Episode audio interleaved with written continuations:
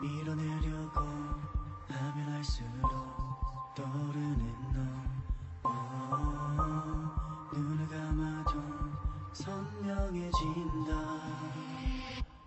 Let me out. 날 go.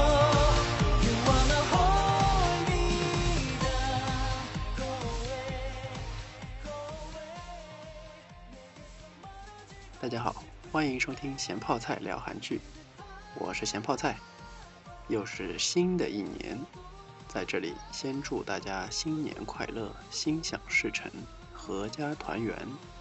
还单身的呢，希望今年可以喜结良缘。还有就是祝大家在新的一年里财源广进。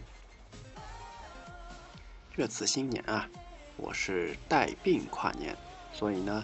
没能在第一时间给大家送上祝福，实在是太抱歉了。今天喉咙也恢复的差不多了，我们呢来聊一聊一直想聊的一个话题，那就是《花游记》。首先啊，我们先不把这部剧当做是《西游记》题材来看，毕竟啊，《西游记》呢有着太强的既定印象。那么，只是一部鬼神剧的话，这部剧怎么样呢？从现在已经看完的两集来看呢，八个字：演技在线，后期已死。啊，这部剧的明星阵容其实还是不错的，啊，李胜基和李弘基双基加持，一个呢也虽然已经到了成仙的等级。但是呢，还是因为各种原因，上头没有批准，开始打算自暴自弃的一个准神仙级妖怪。一个呢，则是演一个呃，当了流行歌手，人气爆棚，但依然是上面那个啊准神仙的那个小弟这么一个妖怪。反正两个人都是妖怪啊。还有一个演员在这部剧里呢，也是比较出彩的，那就是车胜元。演的呢是一个一心只想攒积分，啊，想当神仙的这么一个大老板妖怪。女主呢是一个从小就能看到鬼，还总是被鬼纠缠的这么一个苦命的孩子。小时候呢还被上面说的那个准神仙的妖怪给耍了一把，背负了拯救苍生的使命，却又成天被各路妖怪追杀。人生根本看不到希望，却又不屈不挠、坚强顽强的啊，保持着求生欲望的这么一个房产中介老板。这位老板呢，不仅没有因为自己天生的这种倒霉命运而屈服，反而在工作上呢，是用他的这个技能啊，低价买进有问题的房子以后呢，然后进去驱鬼，然后呢再高价卖出去。真的可以算是一部非常励志的一部作品。要是再瞎只眼、缺条腿，那就太像我们以前小时候看的那些身残志坚的故事了。啊，说了这么多，大家不要忘记，这依然是一部韩剧。那么，韩剧的传统内容，啊，男主守护女主呢，这次也是一样的，只不过出发点和以往的剧集呢不太一样。这次呢，男主是一心想要吃了女主，但是呢，因为一些原因暂时吃不了。作为煮熟了还不能下嘴的鸭子，那怎么办呢？自然就是护食了。相信护啊护啊的，就应该会护出些感情了。很厉害的男主和很倒霉的女主，这种标准韩剧搭配，最终走到一起呢，想必也是很多人非常期待的。这就是这部剧暂时的内容，但为什么说后期已死呢？啊，作为一部韩剧，一帧一帧的修脸修大腿都不在话下，竟然在这部剧中连威亚都没有 P 掉。在剧里面，啊，一群鬼吊着威亚满天飞，你说这是几个意思啊？分分钟出戏呀！还有就是留绿窗的地方。真不知道剧组是不是把钱都花在请演员的这个上面了，后期是让看门大爷做的。总的来说呢，这部剧剧情和表演都不错，只是这个后期能烂出花来，我也是不太理解了。当然了，上面这些内容的前提是把这部剧不看作《西游记》题材来看的。那么我们要是把这部剧当成是《西游记》题材来看，又会怎么样呢？哇塞，那槽点真的是三天三夜也说不完了。首先啊，唐僧又又又又又又又是女的。你们这些外国人是不是对啊《西游记》有什么误会？为什么总是把唐僧要搞成女的呢？为什么啊不是孙悟空是女的，或者猪八戒是女的？要说女性唐僧呢，这也并非这部剧的首创，很早以前，包括日本、美国，包括韩国，之前的那些电影、电视作品，都出现过啊女的唐僧。这都不出意外的呢，和孙悟空有搞不清楚的关系，或者说我们对《西游记》的既定印象太深刻，已经无法接受这种程度的创新了吧？然后啊，外国人呢还对另一个人物情有独钟，那就是牛魔王。虽然在原著中呢，牛魔王也是个很厉害的角色。但是毕竟只是路人甲，但是在呃国外的很多作品中呢，喜欢把牛魔王也扯到这个 F 四的团队里面来。嗯，这部剧也是一样的，牛魔王一出场就让人误以为这次韩国人是要打算拍《西游记》题材的《爱丽丝漫游仙境》，然而似乎啊只是借鉴了那么一下下。给人感觉呢也是比较突兀的。当然了，剧中的牛魔王就是上面说的那个一心修仙的那个妖怪老板牛老板。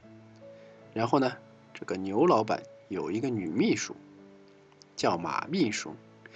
这呃算是牛头马面的这么一种组合吗？我只想说。那不是所有出现牛的地方就要出现马的好吗？更让人受不了的一个设定呢，就是牛魔王的芭蕉扇，或者说铁扇公主的那个芭蕉扇，竟然和孙猴子一起锁在了五行山下。这算是呃什么设定？牛魔王这算是一出场就绿喽？这猴子怎么会有嫂子的东西呢？不知道这个梗后面会不会圆回来。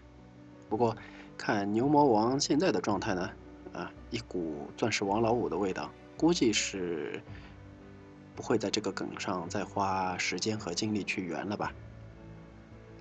还有就是孙猴子的金箍棒呢没有了，改成了一面金色的美少女战士风格的长柄手镜。这是什么鬼呀？死猴子，你是泰国来的吗？穿一身裘皮大衣不觉得违和？啊，你这拿着美少女战士的镜子，穿一身日本女装校服多好啊！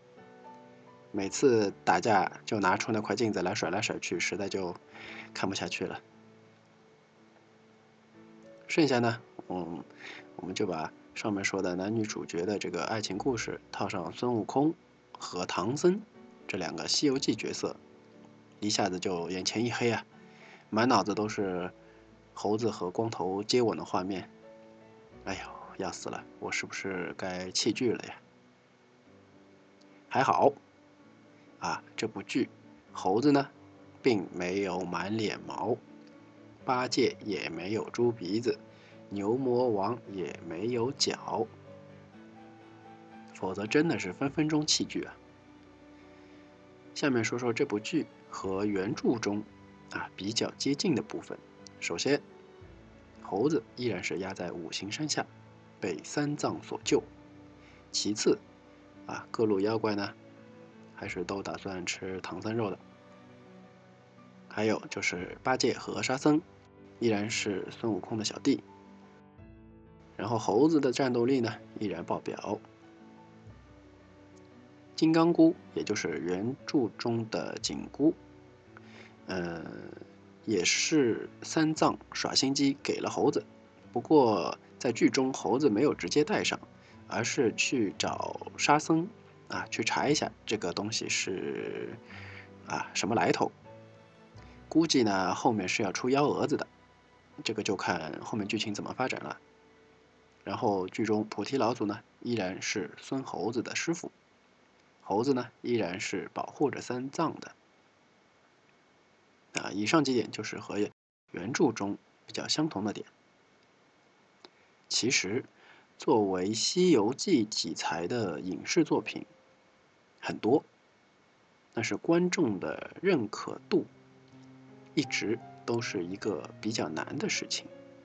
作为中国古代四大名著之一，啊，《西游记》的故事家喻户晓。也正是因为这种家喻户晓，大家对既定印象造成的刻板印象，或者说是思想束缚，会很严重。如果只是拿《西游记》中的角色名字来拍片子，类似《七龙珠》那样，那倒还 OK。但一旦涉及到人物关系，那对于故事情节的创新就会很容易不被接受。其实我们可以想一下，为什么我们能接受《七龙珠》里那个没有唐僧的孙悟空，却不能接受有孙悟空和唐僧谈恋爱呢？是不是我们只要一听到孙悟空、唐三藏这两个人的关系，就一定是师徒关系呢？如果是师徒关系，自然不管男女都不能谈恋爱了。就像我一说到孙悟空和唐三藏谈恋爱，就会浮现出猴子和和尚做一些不可描述的事情的画面，实在是受八六版《西游记》影响太深了。对于原著呢，我们确实应该去了解。啊，我也知道很多年轻人对这种被标记为名著的书呢，是有着天然的抗拒心理的。但毕竟作为一种文化的传承。去好好看一下还是很有必要的。在清楚原著的故事的前提下，放宽我们的心态，去接受更多的创新，也应该是我们这个时代应该有的态度。固守成规又怎么能够发展出好的作品呢？反过来说，原著都没看过，你又怎么知道这个改版到底改动在哪里呢？所以说。书要看，电视剧和电影呢也要看。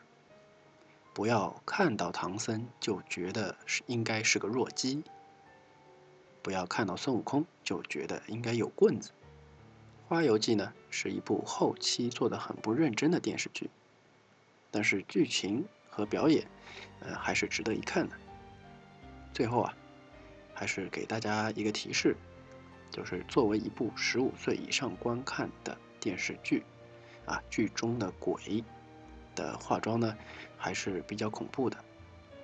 如果不能接受主君的太阳这个级别的鬼的装扮的话呢，还是需要谨慎决定是不是看这部剧的。啊，今天就和大家聊到这里，下期再见。